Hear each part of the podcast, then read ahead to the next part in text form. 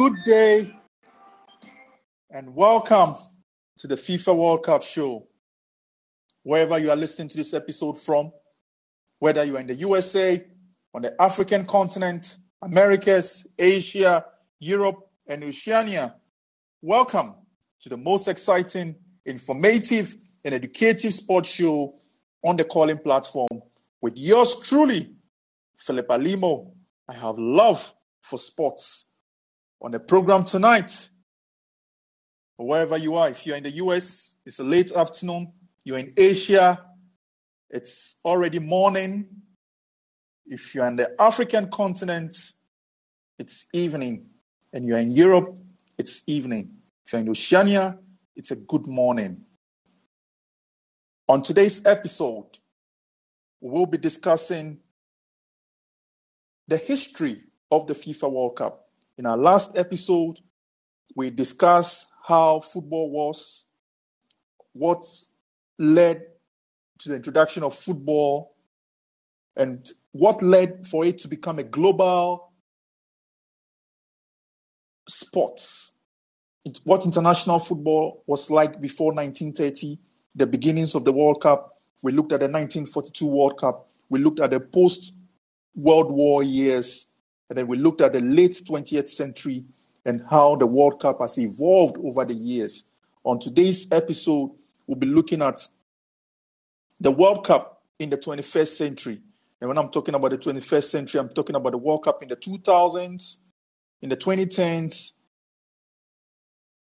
and we would also look at the World Cup winning teams, the captains, the managers, and we'll hear from some key actors of the game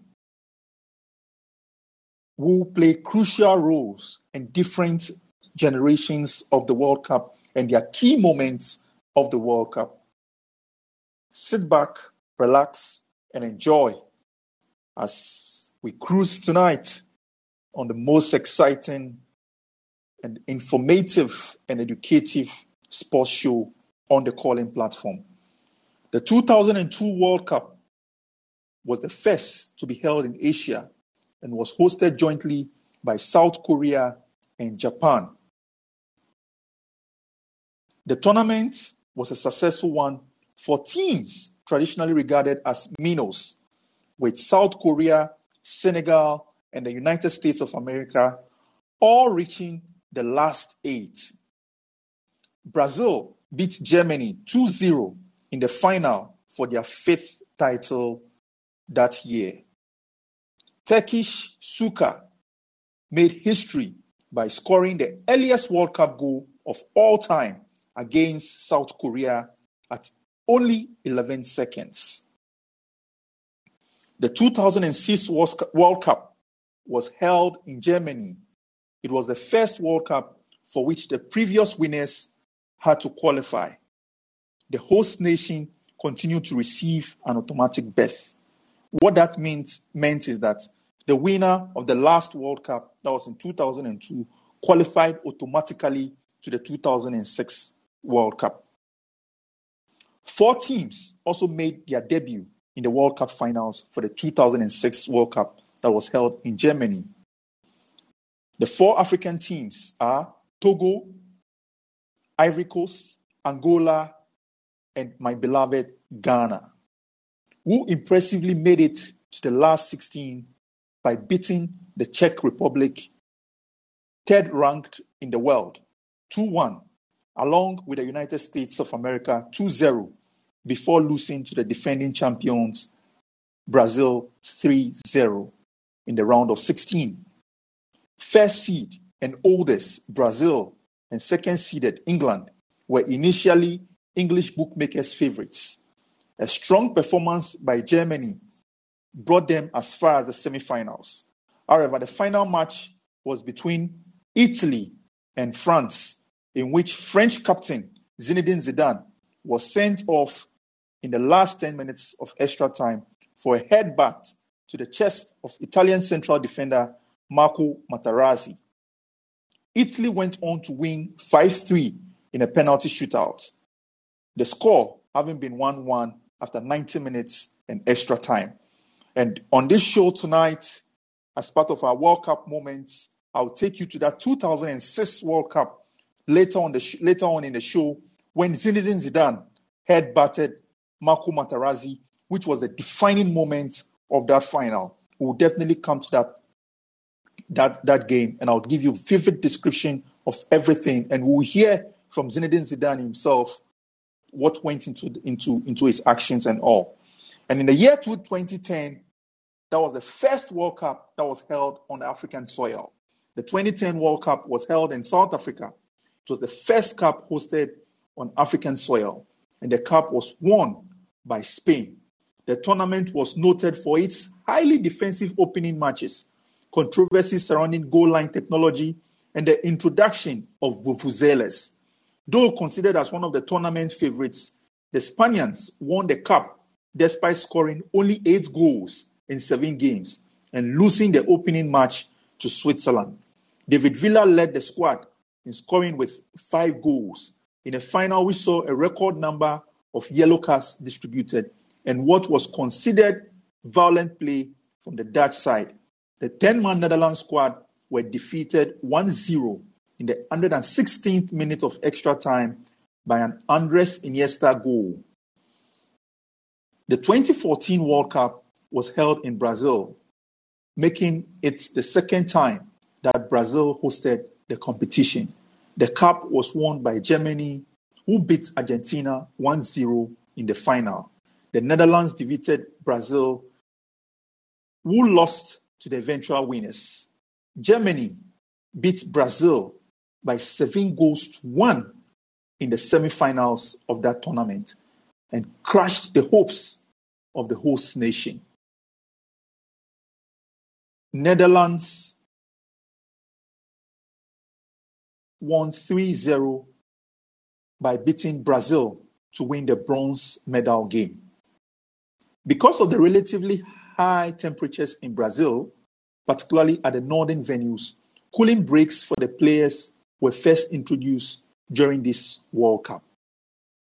In the World Cup, there was a debut of sensors to avoid phantom goals with the goal line technology used to determine in doubtful situations where the ball crossed the line or not. And talking about goal line technology and the controversy, I remember that England quarterfinal game at the 2010 World Cup in Port Elizabeth when Frank Lampard's shot crossed the line slightly, but at the time there was no goal line technology and the goal was not accepted. And the referee accepted that goal, it would have changed and defined that game. It would have tied England 1 1 and it would have changed the dynamics of that game. Unfortunately, the Three Lions of England got kicked out of that tournament as a result of that controversial decision.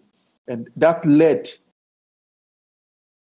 to the approval of the goal line technology at the 2014 World Cup. The 2018 World Cup was held in Russia. It was the first World Cup to be held in Eastern Europe. The World Cup was won by France, who beat Croatia 4 2 in the finals. Belgium defeated the Three Lions of England by 2 0 in the bronze medal game. It was also the first World Cup to use the video assistant referee, popularly known as VAR system. The 2020s, the 2000, the 2022 World Cup that will be hosted by Qatar will be the first not to be held in the summer. In the summer, it's the World Cup is usually held in the summer of June and July, but the Qatar 2022, for which we are building up to, which will be the 22nd edition of the FIFA World Cup, will be the first World Cup that will not be held in the summer. It will take place from the 21st of November to the 18th of December 2022.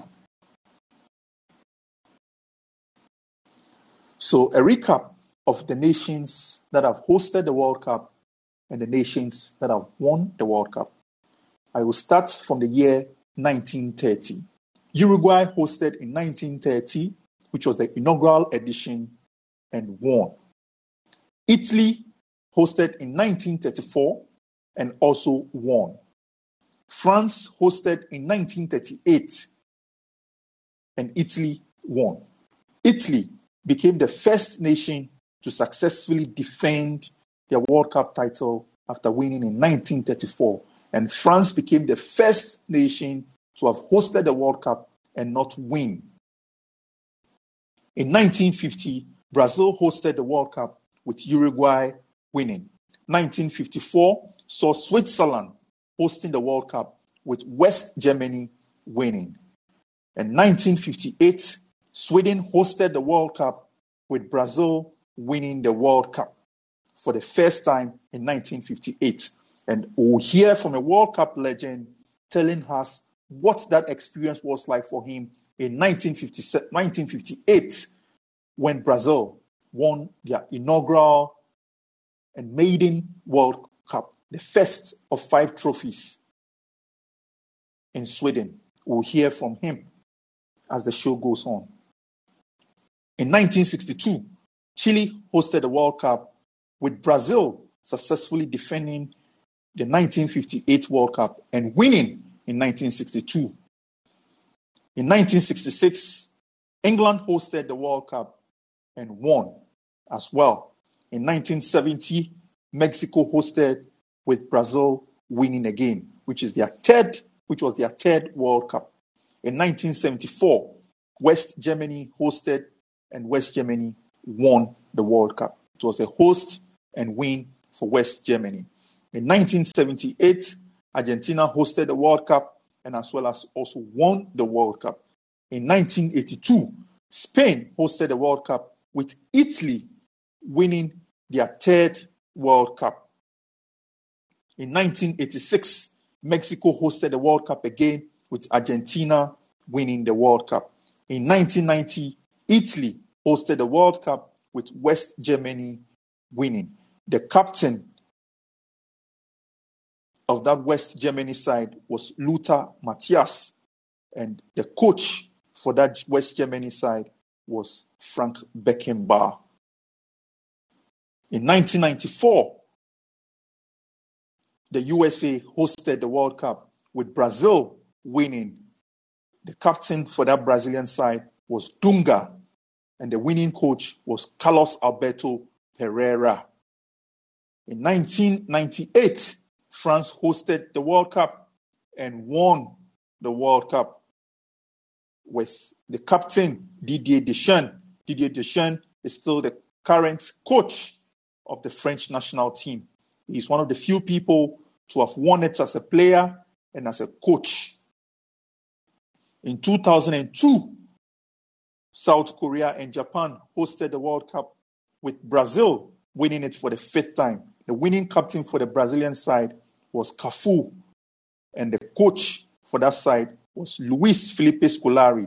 On this show, we'll hear from Luis Felipe Scolari telling us his experience as a 10 year old when Brazil first won the World Cup in 1958. We'll hear from Luis Felipe Scolari as the show goes on. In 2006, Germany hosted the World Cup with Italy winning. The winning captain for that Italian side was Fabio Cannavaro, and the coach for that side was Marcello Lippi. In 2010 in South Africa, Spain won the World Cup for the first time with Iker Casillas being the winning captain and Vicente Del Bosque was the coach for that Spanish team.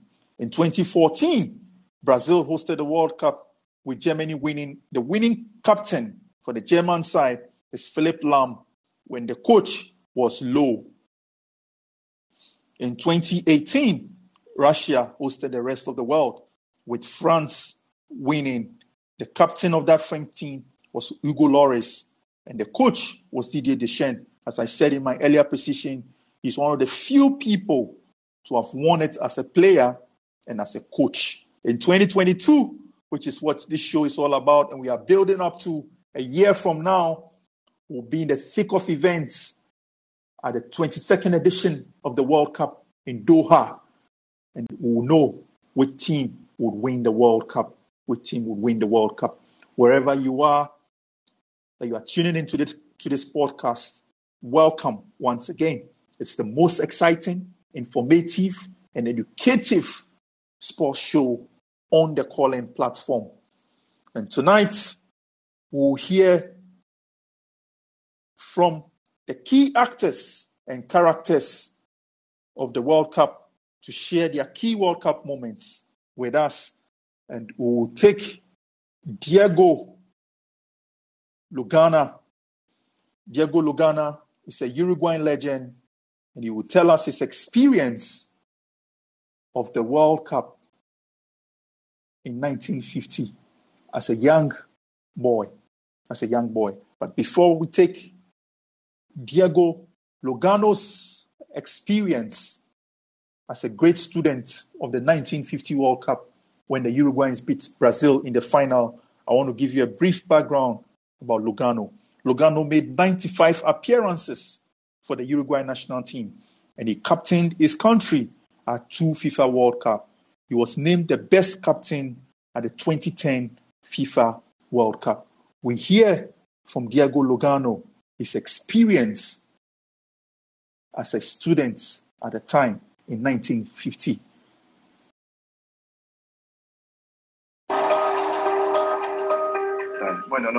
Brazil 1950 is obviously my favourite World Cup, what it meant to Uruguay, what it meant to Brazil, and most of all, because of the history behind the triumph. That year, Uruguay went to the World Cup with practically no players. It didn't train together much, and the squad needed to get much stronger in order to be respected. Obdulio was the captain, but Tony out on the pitch. They went to the World Cup, and no one believed in them. Everyone wanted Brazil to win, and not even the directors of the Uruguayan squad bet a single peso on the Uruguayan national team.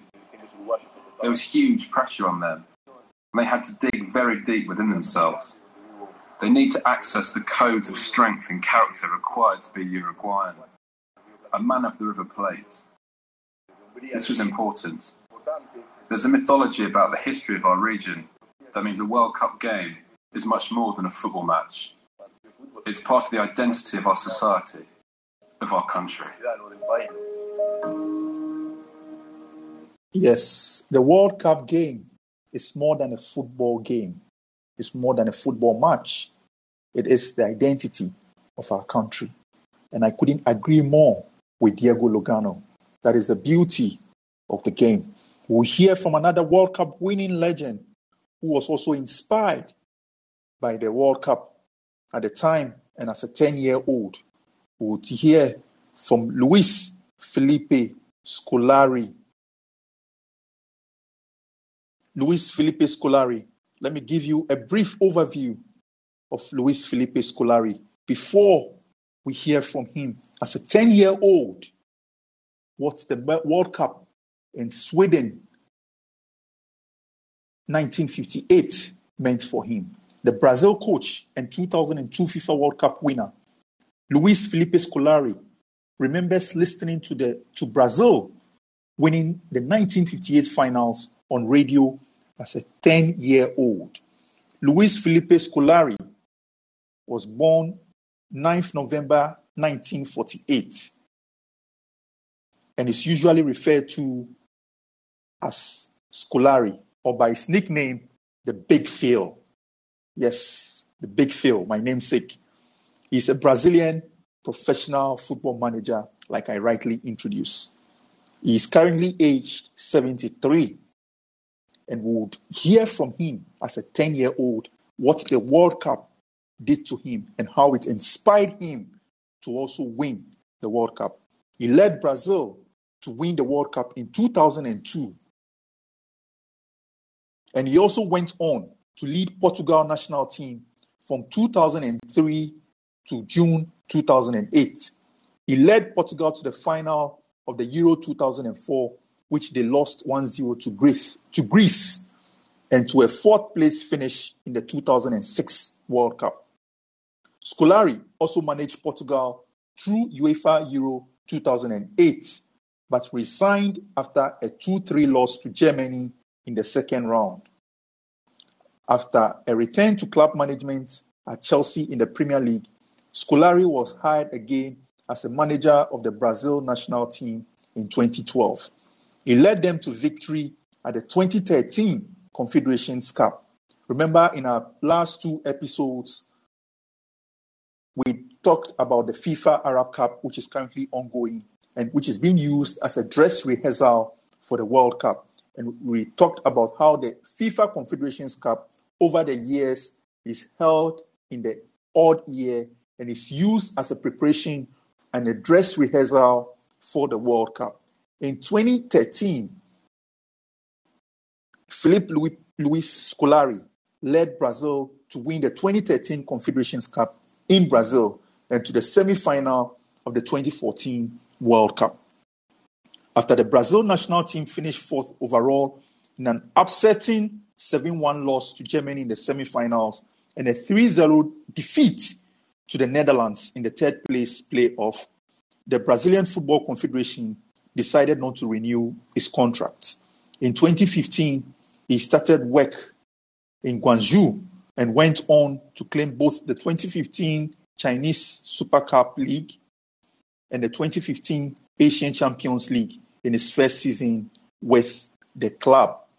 That is the story and background of Luis Felipe Scolari.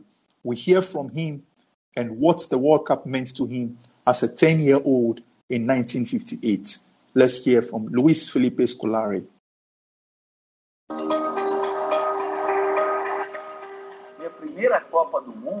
The first World Cup that I remember listening to on the radio was that of 1958.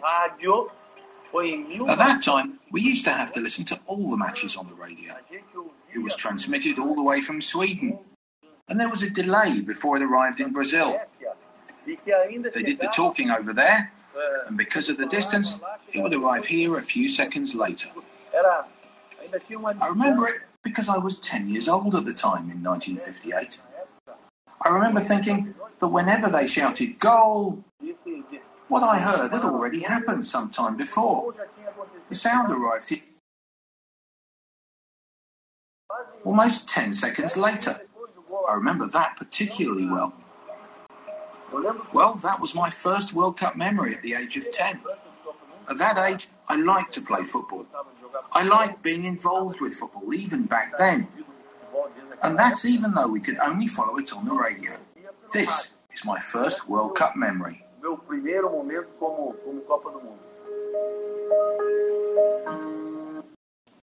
Yes, never underestimate the power of imagination. And I hope you will be inspired and your power of imagination will be ignited even as you listen to the sounds and tunes of the FIFA World Cup show, wherever you are tuning in from and you are joining in us from. Just as a 10 year old Filippo Scolari was inspired by listening to his radio and listening to the commentary, I hope this podcast will inspire you to achieve greater heights and success in whatever you are doing.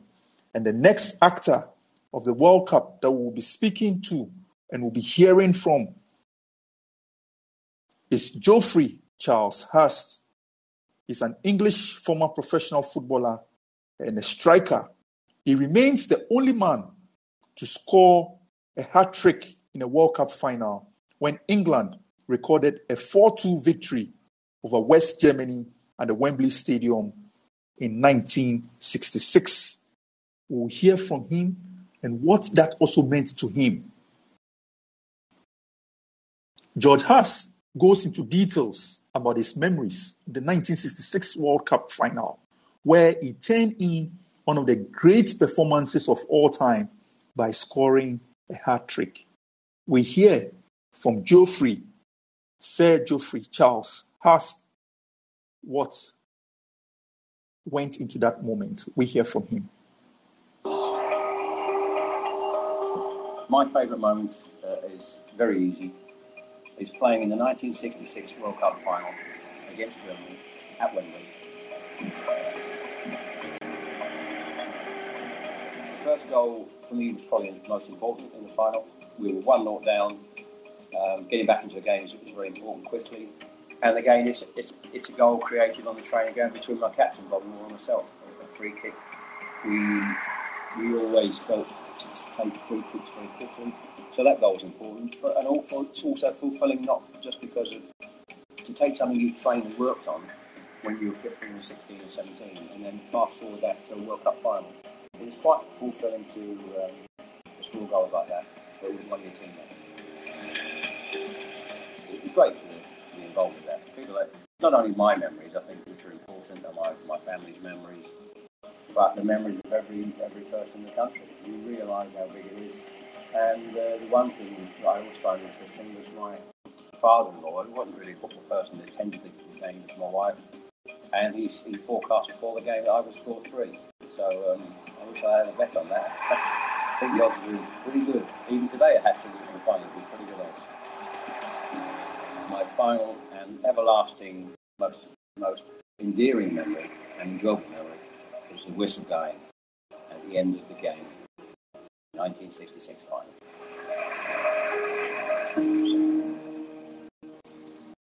I can imagine. I can imagine. 11th July to the 30th of July 1966. That was when that World Cup was held. And in that final game, we just heard from Sir Geoffrey what it meant to him and how he can never forget. And I can imagine this is what the FIFA World Cup is all about. This is the beauty of the game.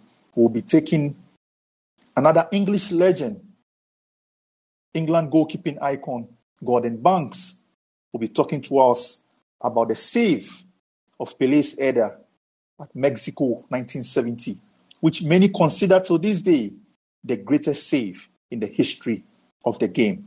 We'll go to that shortly and hear what Gordon Banks himself makes of that heroic save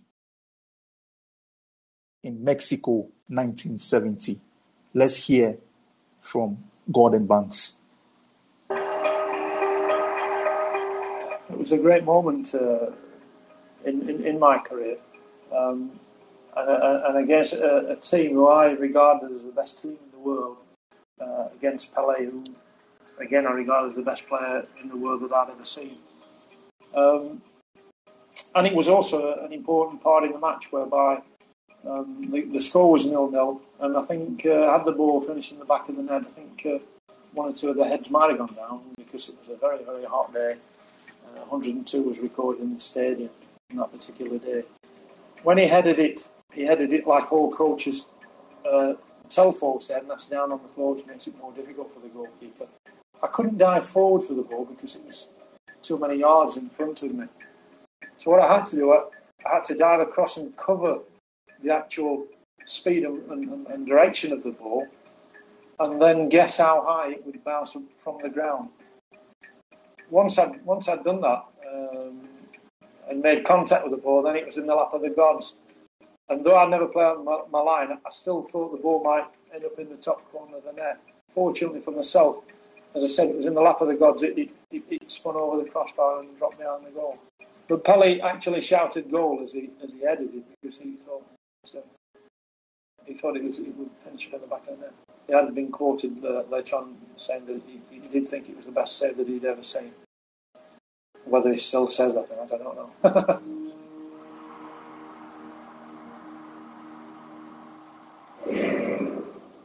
yeah, that's Gordon Banks, English goalkeeping icon, describing how he made that save against Pelé. We'll hear from another goalkeeper again, the great Italian goalkeeper Dino Zoff, telling us about the epic contest between Italy and Brazil at the 1982 FIFA World Cup in Spain and his famous save that won Italy the game. Let's hear from Dino Zoff. And the FIFA World Cup show, it's all about informing you and giving you all that you need to know we are building up the 22nd edition of the World Cup, which will be held in Qatar a year from now. And as we build up, let's hear from one of the key characters that have made the World Cup what it is Dino Zoff, Italian goalkeeping legend. Let's hear from him and how that tournament shaped his life and his career.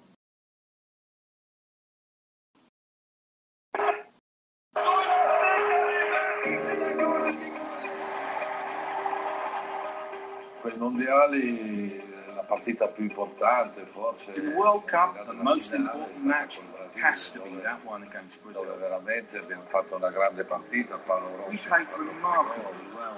io ho fatto una Paolo Rossi scored a hat-trick. I made important save in the final minutes. it contributed to us going through. il turno. Questa parata sul colpo di, di testa di Oscar. It was a save from a header from Oscar.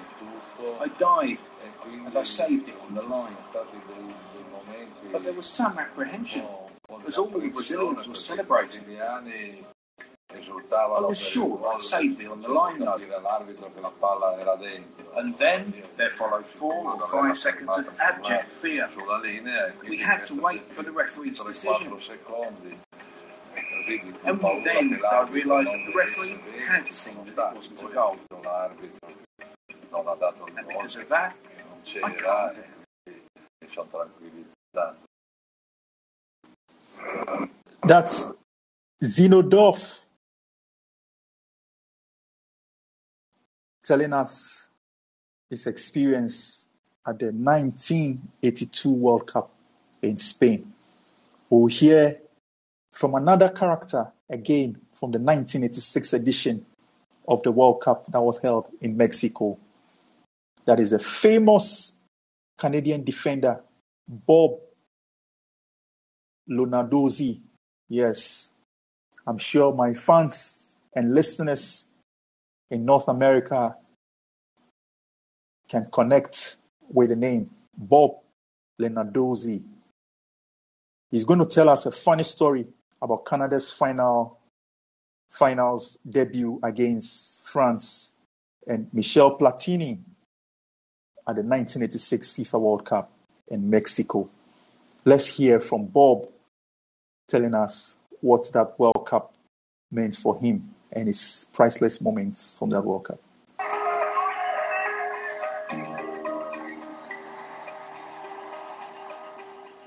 My fondest memory of the 1986 World Cup was uh, before the first game against France. At the front of the French line was Michel Platini, greatest players to ever play the game. And at the front of our line was Bruce Wilson, who I actually think was uh, is, is, one of the best Canadian players uh, that we've ever produced. And then as we're getting ready to go, Platini looks across at uh, Bruce Wilson and says, Toronto Blizzard. He had played against Bruce uh, when Bruce played for Toronto, and Platini was at Juventus. And uh, he remembered Bruce, and so uh, I kind of suggested to Bruce afterwards, hey, Platini recognized you. And um, he said, yeah. Uh, do you think it's because of you know, when you played against them, when you played against Juventus? Must be. Said, no, I think it's because of the fact that you don't have any hair and you're easily recognizable.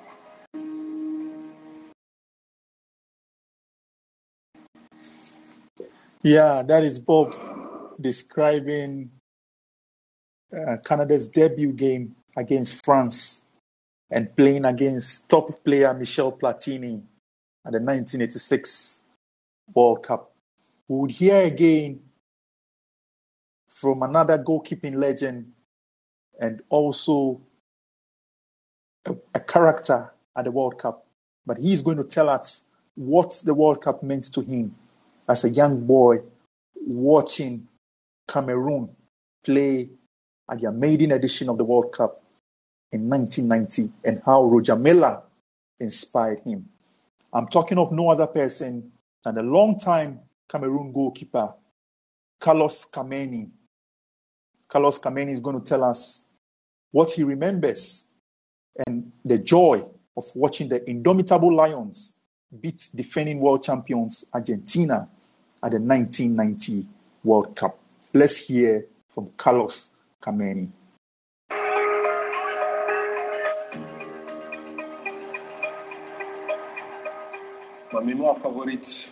My favourite World Cup memory is the victory achieved by Cameroon in 1990 against Argentina. It was very important for Cameroon and all of Africa to show that a country like ours could beat Argentina, the team that were the reigning world champions at the time.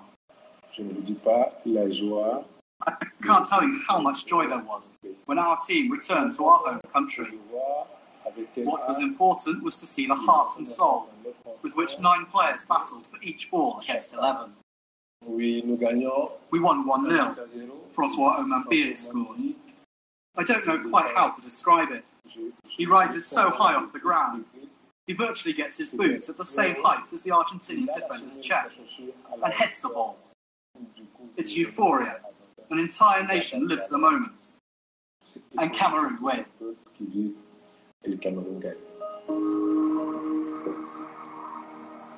And in that tournament, Cameroon had a goalkeeper who inspired Carlos Kameni as well. He's called Antoine Bell.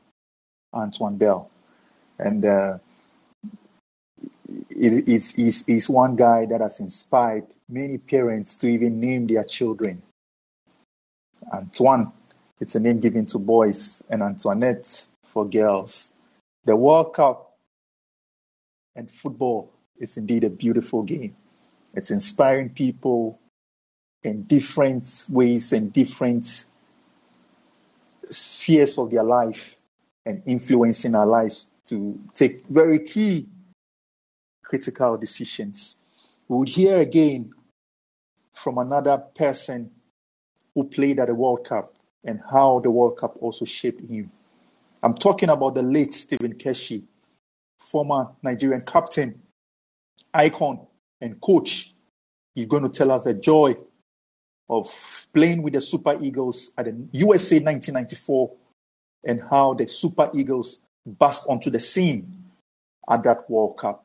We'll hear from the late Stephen Keshi sharing his experience. Stephen Keshi is also one of the few players to have won the African Cup of Nations as a player and also as a coach with the Nigerian national team in 2013. I watched him win the AFCON with Nigeria and South Africa at the 2013 African Cup of Nations. We'll hear from the late Stephen Keshi and what he makes of that experience at USA 1994. match against Bulgaria, were awesome. Um, the team, you know, the team. That's why Nigerians are crying. They will never see a team like 1994 team.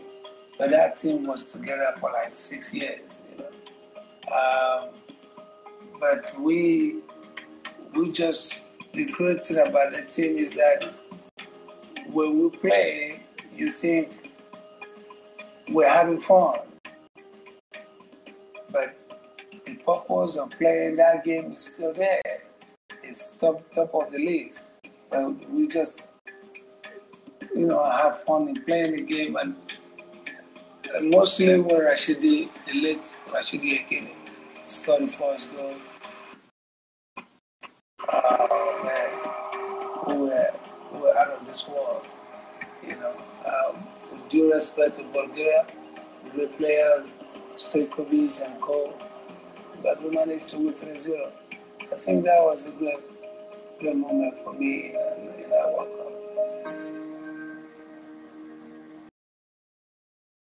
Yeah, the late Stephen Keshi, that was a great moment for him. That was a great moment for the late Stephen Keshi.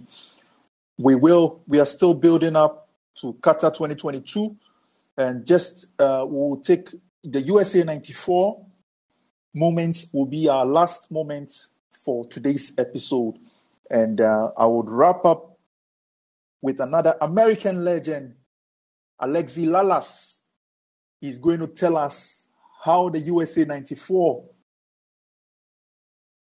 shaped his career and how it also influenced many young Americans. Let me, for, for the benefit of my listeners, I have listeners in, across all the age groups. So, for the purposes of my younger listeners, I'm going to tell you who Alexi Lalas is. He's an American retired soccer player who played mostly as a defender. Lalas is best known for his participation with the United States men's national soccer team in the USA FIFA World Cup, where he was a standout player on the team with his distinctive long beard and hair. After the World Cup, Lalas went on to become the first American player to play in the Italian Serie A. Yes, let's hear from Lalas um, and how USA, hosts of the 1994 FIFA World Cup, shocked Colombia with a 2 1 victory in the Rose Bowl Stadium, which changed soccer in the United States and the career of the omnipresent defender Lalas. Let's hear from Lalas.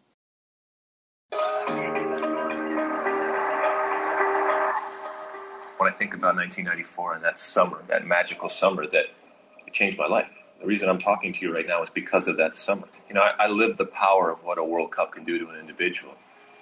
I'll never forget beating Colombia in the Rose Bowl. We trained for two years for the World Cup, together as a team, getting ready for that summer of '94. We talked about get out of the group, and that's success. And that final whistle blew, and we beat Colombia, who had, had been predicted as one of favorites to go and win the World Cup. Uh, it was a magical moment in, in Pasadena, California, at the Rose Bowl, 100,000 people, and you know the flags and all the iconic images that you talk about when, when those things and those moments happened. It'll be something that I'll never forget. Yes. One of the key things Lala said that struck me is the power of the World Cup. And the USA 94 is what shot him to prominence and also was a defining moment of his career. The World Cup has also been very good to me, to my career, and likewise to many players. It's 20 days to Christmas, 26 days until the end of 2021. And whatever it is that you've been looking forward to, you've been expecting at the beginning of the year, that has still not happened to you, I want to tell you do not give up. Keep hanging on, keep pushing hard, and keep working on your dreams and keeping your eyes and focus on the ball. And I believe before the end of the year, you definitely achieve your goal.